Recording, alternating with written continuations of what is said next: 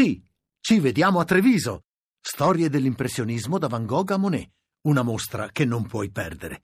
Scopri tutto su lineadombra.it. Voci del mattino.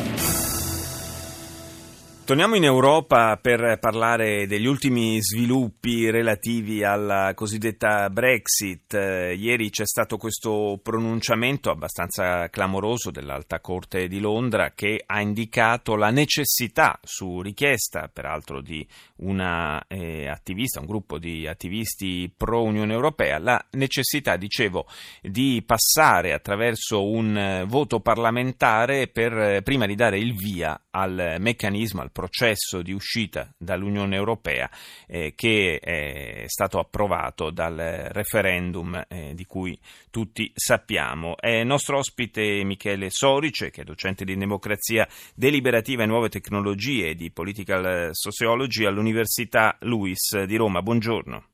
Buongiorno a lei e a tutti i radioascoltatori. Questo passaggio parlamentare è, che era fortemente ed è fortemente osteggiato dalla Premier Theresa May, che infatti ha annunciato anche un ricorso a questo, eh, rispetto a questo pronunciamento dell'Alta Corte, eh, che, che insidie nasconde?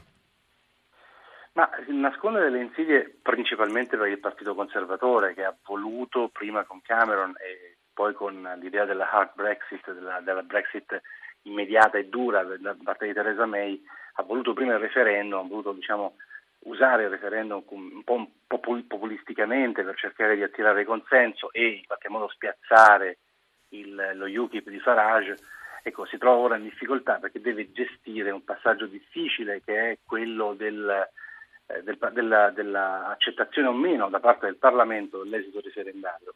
In realtà si tratta di un eh, processo che teoricamente sarebbe dovuto essere normale. Eh, il referendum infatti era solo consultivo e quindi eh, la democrazia rappresentativa britannica prevede in questo caso un passaggio parlamentare.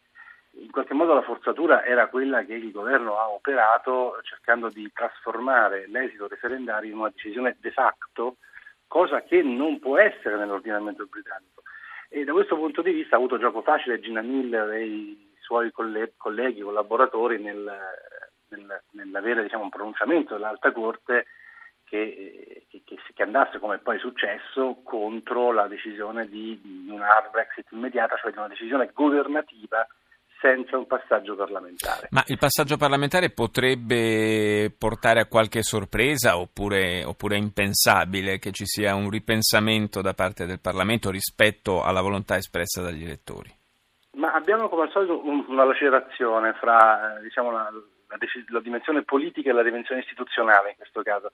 Dal punto di vista uh, dei numeri è possibile anche un ripensamento uh, e infatti è quello che Theresa May teme di più, uh, teme cioè che il Parlamento possa non seguirla sulla via della, della, Brexit o perlomeno della hard Brexit come lei l'ha definita, cioè della, dell'uscita dura e immediata a partire già da marzo 2017 e quindi magari che possa il Parlamento spingerla verso una ricontrattazione con i partner europei dell'uscita magari più soft, più lenta, più leggera, magari mantenendo la possibilità di libera circolazione dei lavoratori all'interno anche del, dell'Unione Europea come Paese membro dell'Europa. Insomma, eh, le possibilità sono diverse. Questo dal punto di vista dei numeri. Poi c'è eh, chiaramente il discorso politico. Eh, il Parlamento dovrà comunque tenere conto delle indicazioni che sono provenute, sono venute dal, da, da, dall'elettorato, quindi no, non può in qualche modo non tener conto di questo. Sarà divertente, diciamo divertente, ma insomma sicuramente interessante vedere quello che accadrà, considerando comunque che all'interno del Parlamento ci sono delle forze che sono contrarie, che erano, erano sono contrarie all'uscita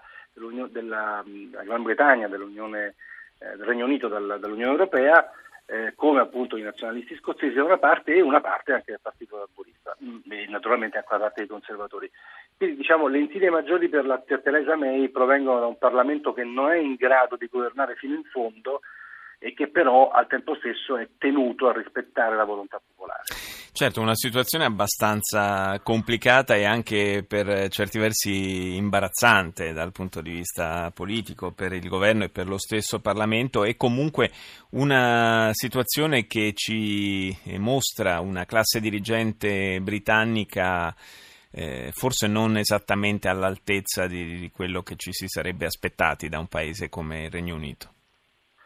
Beh, eh, direi di sì, mi sembra che l'analisi sia corretta, è una classe politica inadeguata. Ehm, tradizionalmente la Gran Bretagna ha avuto nel suo meccanismo istituzionale, questo del party system, una unità molto forte fra il, il governo e il Parlamento, il governo è sempre stato espressione del partito di maggioranza, ora in questo caso siamo di fronte ad una lacerazione istituzionale abbastanza netta ma che nasce dall'errore di fondo dall'aver voluto utilizzare il referendum, errore che aveva fatto Cameron, di voler utilizzare il referendum come strumento di propaganda politica, pensando di riuscire in qualche modo a controllarne gli esiti, no? Cercando, sperando di riuscire poi a... Per la verità c'è il sospetto che anche qualcuno di quelli che ha fatto campagna a favore della Brexit eh, sotto sotto pensasse che le cose andassero in un'altra maniera.